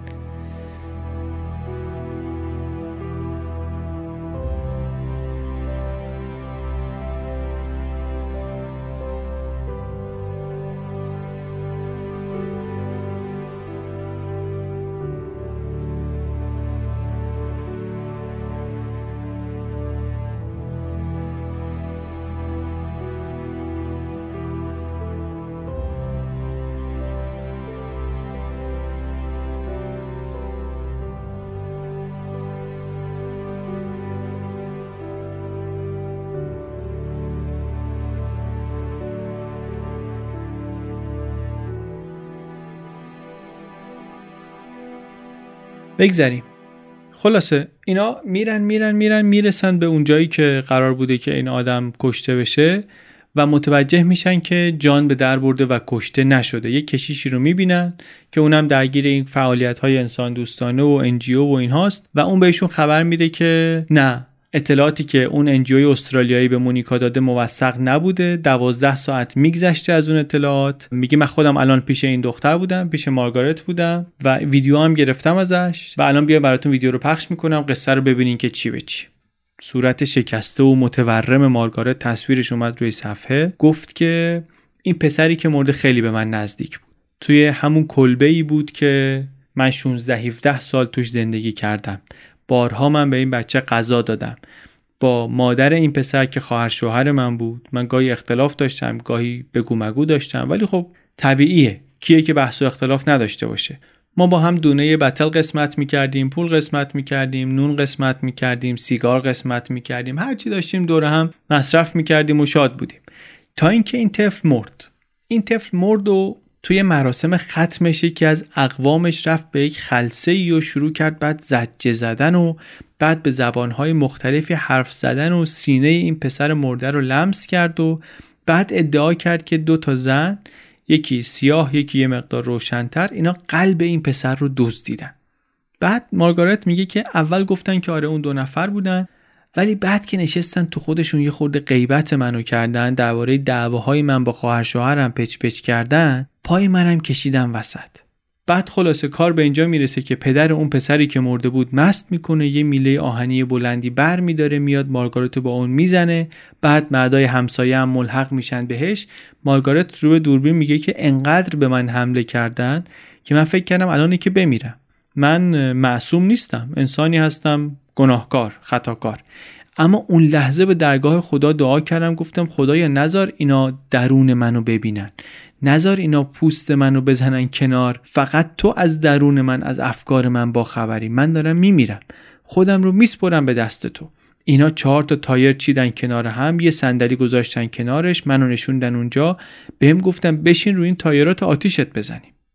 منتها عمرش به دنیا بوده شوهرش با پلیس میان نجاتش میدن. نجاتش میدن میبرنش بیمارستان بعدم از اونجا میفرستنش خونه. خیلی هم متعجب بودن هم خودش همون کشیشه از اینکه پلیس دخالت کرده بود. گفتن احتمالا اخیرا چون اختشاشاتی در مانتاگن اتفاق افتاده بوده و یکی از افراد قبیله ورداشته بوده یک مأمور پلیس رو زده بوده تصادفی مثل اینکه. انقدر زده بوده که مرده بوده طرف پلیس می‌خواسته یک ضربه شستی نشون بده. نشون بده که نه همه چی دست منه و این عمرش به دنیا بوده اومده اینو نجات داده. نویسنده میگه من رفتم اون زبالدانی اون خاکشالی رو که اینو می‌خواستن توش بکشن اون خانم قبلی رو کشته بودن سر قبرش اینا رو دیدم. همونجا آدمای عجیبی می‌دیدم مسلح که دور می‌زدن جای بالاخره خیلی خطرناک و ناامنی به نظر میآمد. همین که میگه با هر کی حرف می‌زدم در مورد قتل اون خانم کپاری لنیاتا می‌خواستم سوال جواب کنم ازشون. همه می‌گفتن ما خبر نداریم. اصلا هیچ کس انگار نه از اون ماجرا خبری داشت نه از قتل هایی که قبلش اتفاق افتاده نه از اون چه بعدش اتفاق افتاده. میگه ظلم می‌زدن به من یا میخندیدن یا با تمسخر جوابمو می‌دادن. به نظرشون میآمد که من یک آدم فضول بی ربطی هستم یه نفری هستم خارج از سیستم اعتقاداتیشون و اصلا بیمعنیه که اینا بخوام با من حرف بزنن. هیچ. بعد میگه یاد یه چیزی افتادم. یه چیزی که هم اون کشیشه اینجا به هم گفت هم مونیکا گفت هم جان به هم گفت هم مارسیانا به هم گفت. یعنی تقریبا همه اونایی که من در گینه اینو باهاشون آشنا شدم به هم گفتن. گفتن که ببین جادو واقعا هست. هست و اگر که فکر کنی بهت آسیب می‌زنه واقعا می‌تونه بهت آسیب بزنه. شکار جادوگرم تا وقتی که مهاجمین به کاری که می‌کنن اعتقاد داشته باشن ادامه داره. یعنی تا وقتی که اینا فکر می‌کنن که این قربانیشون کسیه که گناهکاره کسیه که جادو کرده دیگه خودشونو در حال کشتن یک نفر دیگه نمی‌بینن. اینا دور هم جمع شدن یک مشکلی رو حل کنن. یک نزدیکی رو دارن تجربه می‌کنن که مولود مشارکتشونه. دارن دست به دست هم میدن یک مشکلی رو یک مسئله ای رو حل می‌کنن با هم. نویسنده میگه من قبل از اینکه برگردم یه شبی نشسته بودم با مونیکا روی ایوون کنار آب توی هتلی در جنوب پایتخت. یه آبجوی مفصلی خورده بودیم و داشتیم با هم حرف می‌زدیم. میگه من بهش گفتم که هیچ وقت فکر کردی که از گینه نو بری. گفت من این زمانی فکر کرده بودم اتفاقا که برم. برم استرالیا پیش یکی از خواهرام ولی نتونسته بودم خودم رو راضی کنم به ترک وطن. بعد میگم من پرسید که آمریکا چطوریه؟ مخصوصا یه چیزایی شنیده بود درباره محاکمه جادوگران این ور اونور. یه خورده پرسجوی اینا داشت. بهش گفتم که ببین من فکر نمی کنم که واقعا شکار جادوگر لزوما یک یادگاری وحشیانه از جهالت دوران قدیم باشه. نه. به نظر من یک پدیده دائمیه و یک پدیده تکرار شونده هم هست. به خاطر اینکه در غرب شکار جادوگر همزمان بوده با دوره های تغییر دوره های بیثباتی. وقتی یک چارچوب جامعه شناختی یک چارچوب اقتصادی چارچوب مذهبی سیاسی چیزی داشت جایگزین دیگری می‌شد فئودالیسم داشت ساقط می‌شد قدرت کلیسای کاتولیک داشت کم می‌شد تا اون زده بود جمعیت اروپا داشت کم می‌شد. زنان مستقل پیشرو آن آمده بودن سبک زندگی آمریکایی رو داشتن عوض می‌کردن. کمونیستا داشتن سبک زندگی آمریکایی رو عوض می‌کردن. همه اینها در مقاطعی باعث رونق شکار جادوگران شد. مثل زلزله چطوریه؟ یه تغییرات لرزه‌ای به وجود میاد جاهای دیگه میلرزه. میگه شکار جادوگرم اینطوریه به نظر من. این توضیحاتو که میگه دادم به مونیکا بعد منم یه سوالی ازش داشتم. پرسیدم ازش که اون لحظه ای که متهم شدی چی فکر کردی؟ چه اتفاقی افتاد؟ میگه برگشت به من گفتش که این اصلا طرز فکر من رو عوض کرد. میگه من دیدم که وسط روستای خودمم بین فامیل و همسایه خودم بین عزیزترین آدم ها و همه اینا انگشت اتهام رو گرفتن به سمت من. اون موقع بود که من فهمیدم که همه این قصه حق بازیه. اون موقع بود که من فهمیدم که این بدبختی که سر آدما میاد تصادفی اصلا. اصلا کسی هم پشتش نیست. میگه چیزی که از وجود جادوگر برای من ترسناکتره اینه. و چیز دیگری که فهمیدم این بود که من احتمالا بقیه عمرم رو تنها خواهم بود. چه از نظر جسمی چه از نظر روحی. سه دهه زندگیم رو خانواده ای داشتم دوستانی داشتم اموالی داشتم. ولی همین خانواده و همین دوستان منو انداختن بیرون اموالم رو غصب کردن گذشتم رو ازم گرفتن. بچه ها منو دوستم دارن. سه تا بچه داشتم. بچه هم دوستم دارن. ولی بقیه بستگانم منو اصلا آدم نمی‌دونن و من می‌دونم که شوهرم که بمیره اینا میان دنبالم.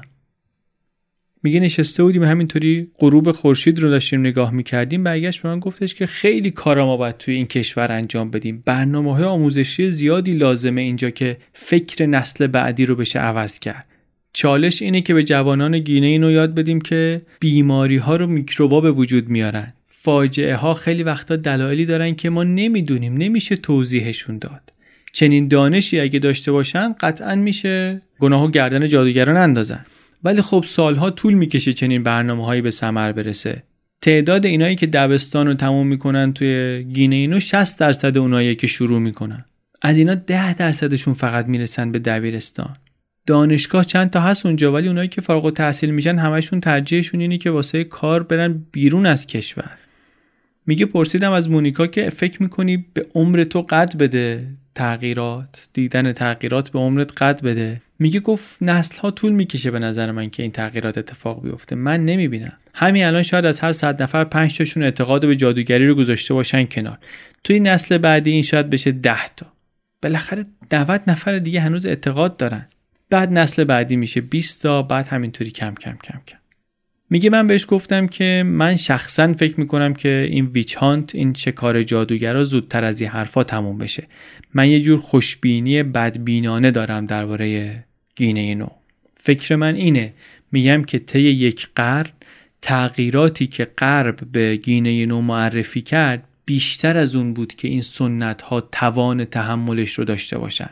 جهانی شدن و دموکراسی و مهاجرت های داخلی و حسادتی که در ذات سرمایهداری مصرفگرا هست و همه اینا میگه اوضاع رو به هم ریختن. نکته مثبتی که هست خیری که در این شهر هست اینه که مراسم کشتن جادوگر دیگه اون همبستگی و پیوستگی رو که قبلا درست می‌کرد درست نمی‌کنه. آسیب های این کار آوارگی و زمین های که قبلا فقط رو خود جادوگر متهم به جادوگری اثر میگذاشت الان پخش میشه به بیرون. یعنی ضررهای اجتماعیش کم کم از فایده اجتماعیش داره بیشتر میشه. میگه من اینا رو می‌گفتم ولی مونیکا یه خورده خندید و گفتش که نمی‌دونم والا چی بگم. این تئوریا واسه من خیلی جالب نیست. من مأموریت خودم رو دارم. من می‌خوام زجر خودم رو نادیده بگیرم و یکی یکی یکی یکی درد دیگران رو کم کنم. کاری که از دست من برمیاد اینه. تنهایی نمی‌تونم کاری کنم که اعضای قبیله من خودشون رو اونطوری ببینن که من میبینمشون. نمی‌تونم کاری کنم که متوجه بشم که آقا متهم اصلی شمایی. احتیاج به کمک دارم ولی خب زور خودم رو می‌زنم دیگه. کاری که برای خودم تعریف کردم اینه. بعد نویسنده میگه همینطوری که خورشید داشت می‌رفت پشت موجا یه خط نوری روی آب روشن شد اون تا یه پدیده جویه بهش میگن گرین فلش درخشش سبز. میگه مونیکا گفتش که نگاه کن ببین چقدر قشنگه. توی سکوت نشستیم میگه این محو شدن نور سبز رو تماشا کردیم. بعد گفتش که اگه یه غریبه اینو ببینه میگه اینجا همون جایی که جادوگرا میرن ها. بعد میگه من خورده نگاش کردم مثلا خندیدم. اونم خندید. این خنده زمخت معروفی که داشت و همینطور تو ذهنم مونده میگه اونجا یکی از اون خنده هاشو سر داد.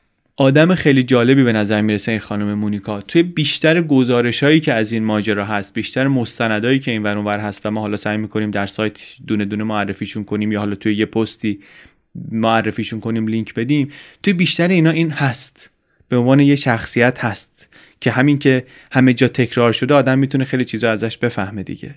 از اینکه آدمی که چقدر داره کار می‌کنه برای اینکه این مطلب رو برسونه به گوش دنیا و یه مشکلی رو که در جامعهش وجود داره حل کنه For survivors, the only support comes from human rights volunteers like Monica Paulus. Uh, it's like I'm getting really tired and I can't move on and I, I feel like I'd like there are times I feel like I just quit what I'm doing and just you know sit back and think about myself and how what I should do and all this because when I look and think about it it's like there's no support and there's no security guaranteed at all. Monica is one of the lone voices brave enough to speak out against the brutality of witch hunts. But few are listening, and fear of sorcery is growing. Attacks against the innocent are spreading across Papua New Guinea and becoming more brazen. And as the number of people tortured continues to rise, the horror of sorcery killings may have only just begun. برگردیم دوباره به صحنه اول اپیزود مادری که پسر خردسالش مرده بود و حالا این رو به جرم اینکه اون رو جادو کرده داشتن میسوزوندن. بریم یه خورده ببینیم که چی شد کار این خانم به اینجا کشید در چه فرایندی محکوم شد.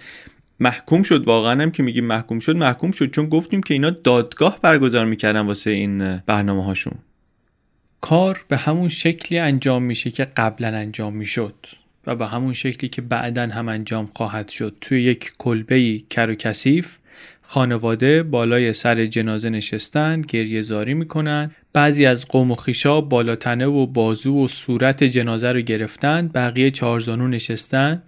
گل سیاه و سفید میمالن به بدناشون بیشترشون ناله می‌کنن. ناله هاشون هم این فضای تنگ و خفه رو که اینجا هست یه آهنگی بهش میده انگار. مراسم مراسم هاوس کرای مراسم سنتی که فک و فامیل میان عزاداری می‌کنن. عزاداری می‌کنن بر کسی که به تازگی از دست رفته.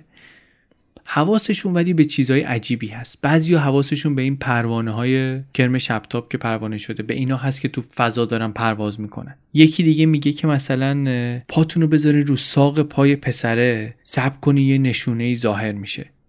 معتقدن اینها که روح این پسر رفته به یک مکان وسیع بیمرزی و الان اینا هم براش میترسن. هم ازش میترسن. همین که فراتر از همه اینا دنبال انتقامن به هر حرفی به هر حرکتی از سمت اون بچه فکر می‌کنن ببینن که چی می‌تونه باعث شده باشه که چنین سیاه بخت بشه.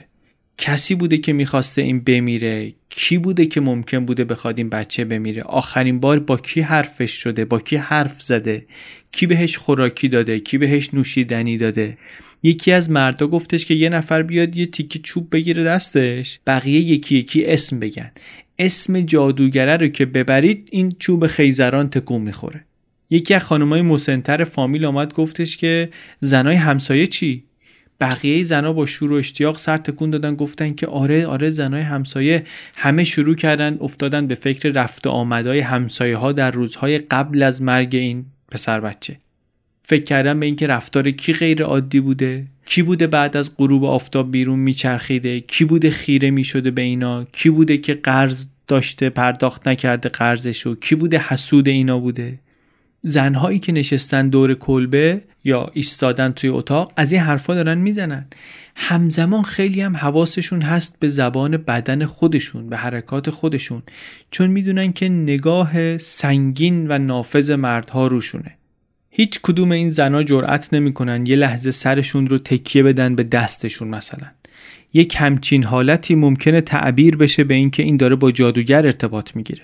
هیچ کدوم جرأت نمی‌کنن خمیازه بکشن. دهن تو یه لحظه بپوشونی معنیش اینه که یک شیطانی درون خودت داری و می‌خوای همونجا نگهش داری. مردا دنبال چنین نشانه هایی هن. دنبال جزئیات خلاف قاعده هستن. زنها اینو می‌دونن. واسه همین قلووامیز سوگواری می‌کنن خیلی دیگه نوحه و داد و بیداد می‌کنن یکی از زنها سرفه کرد بعد همه ساکت شدن. فهمیدن می‌خواد حرفی بزنه. خیلی با ملایمت سعی کرد که یک توضیح پزشکی برای مرگ این پسر بده. گفت که مرگ این بچه چیز غیر معمولی نبوده. مریضی معده گرفته و مرده. یکی پرسید که خب مریضی رو از کجا گرفته تنها چیزی که همه روش توافق داشتن این بود که یک جادوگری قلب این پسر رو در آورده. قلبش رو دزدیده و تیکه تیکه داره می‌خوره. مثل یک کروکودیلی که شکار غرق شدهش رو داره می‌خوره. اگر که ما عجله نکنیم اگه ما مردم قبیله عجله نکنیم جادوگر رو پیدا نکنیم قلب بچه رو پس نگیریم این بچه تا ابد در دنیای ارواح سرگردون میمونه. یعنی حالا مردن که مرد ولی روحش هم در عذاب ما باید جادوگر رو پیدا کنیم که روحش از عذاب نجات پیدا کنه. جوون ترای فامیل خیلی چیزی از این سنت ها نمی‌دونن. سنت ها ثبت نشده کتابی عکسی چیزی ازش نیست. داستانیه که سینه به سینه نقل شده و اینا هم یه خبرهایی دارن دیگه. می‌دونن جادو جادوگری همون چیزایی که شنیدن. می‌دونن پشت اتفاقات عجیب دست جادو هست و یاد گرفتن که از جادوگرا باید بترسن. حالا این مبلغین مذهبی و این مردای سفید و اینا هم حالا هرچی می‌خوام بگم بگن. بعدش هم اصلا کی حرف اینا رو قبول می‌کنه؟ اینا خودشون مگه اصلا چی دارن میگن؟ اینا خودشون هم دارن میگن که فقط یه خدا هست دیگه. میگن جادوگری نیست ولی فقط یه خدا هست. خب اگه فقط یه خدا هست و خدای خوب اون خدا پس کارهای شیطانی رو کی می‌کنه؟ و معلوم اینطور نیست دیگه. شیطان وجود داره جادوگرا هم وجود دارن. واقعا پدر و مادر منطق. یه خورده خلاصه بحث و بررسی و اینها نهایتا تصمیمشون رو گرفتن. بستگان پسر از دنیا رفته گفتن یک گلاسمری استخدام می‌کنیم. یک جادوگری که قدرت جادویی داره ولی الان از قدرتش برای خیر استفاده می‌کنه نه برای شر. یک مبلغ قابل توجهی می‌گیره گلاسمری و میگه که مسئول مرگ این بچه کیه. بعدم اینا میرن و موجود شیطانی رو می‌گیرن و قلب پسر بچه رو پس می‌گیرن و جادوگر رو قبل از اینکه بتونه آسیب بیشتری به قبیله بزنه از بین می‌برن. رفتن پیش اونو اون سه نفر مزنون بهشون معرفی کرد. دو تاشون خانمای مسنی بودن از همون استان کناری. استانی که بدنامه به خاطر جادوگرهاش. سومی مادر 20 ساله‌ای بود اهل ولایت آب و اجدادی خانواده همین مرحوم و گفتش که یکی از همین ستا بوده که قلب بچه شما رو در دل شب آمده و در آورده و دزدیده برده. مردای خانواده اول رفتن رد اون دوتا خانم مسن رو پیدا کردن قایم شده بودن توی جنگلی بیچاره دستگیرشون کردن. گفتن هرچی گفتن ما بیگناهیم گفتن اگه بیگناهیم واسه فرار کردین واسه چی میترسین گرفتنشون و لباساشون رو پاره کردن و کتکشون زدن و اینا هم داد می‌زدن فریاد میکشیدن. از اون ور مردم می‌گفتن که اینا نکه جادوگرن ضربه روشون اثری نداره که اینا درد حس نمی‌کنن که. پوست جادوگر مثل لاستیکه. بعدش هم خیلی دقل کارن جادوگرا گریه می‌کنن الکی گریه می‌کنن. اصلا حس نمی‌کنن این چیزها رو که. گریه می‌کنن که ما مثلا دلمون به رحم بیاد یا اشتباه کنیم. ولی دردی نداره براشون. خلاصه گرفتنشون و خیلی اذیت و خیلی شکنجه و بعدم بهشون می‌گفتن که چطوری می‌تونید دفاع کنین از خودتون؟ چه توضیحی دارین بدین؟ ما که نمی‌تونیم شاهد بیاریم اینجا به خاطر اینکه جادوگری خودش یک جرم پنهانه. اصلا کسی ممکن نیست دیده باشه. به جز جادوگر و قربانیش کسی نمی‌بینه. ما هم که نمی‌تونیم انتظار داشته باشیم شما خودتون خودتون رو متهم کنید. پس شما نمی‌تونید شاهد باشید.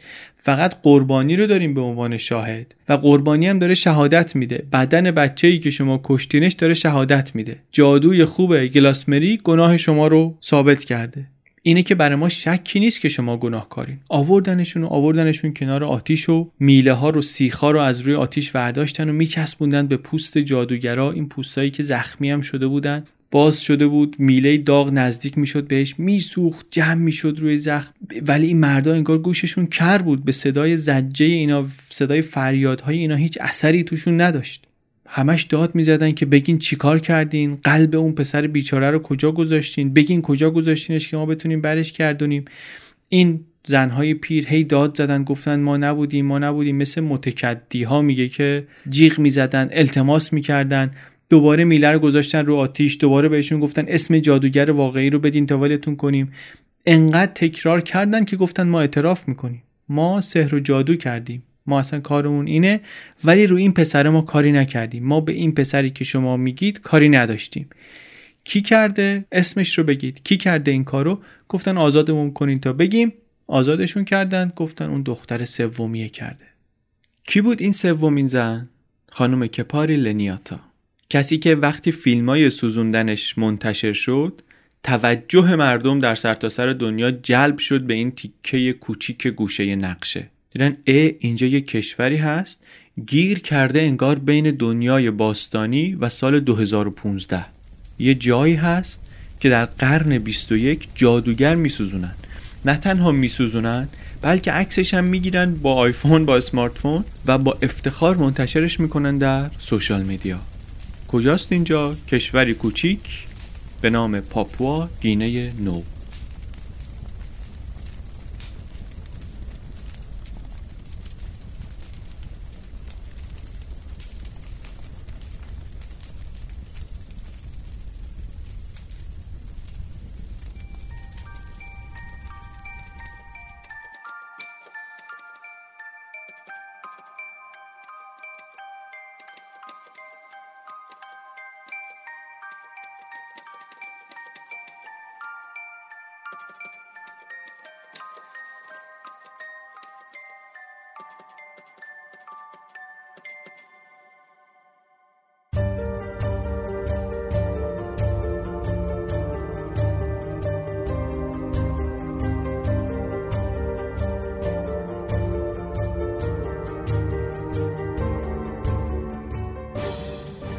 چیزی که شنیدین اپیزود 55 پادکست چنل بی بود.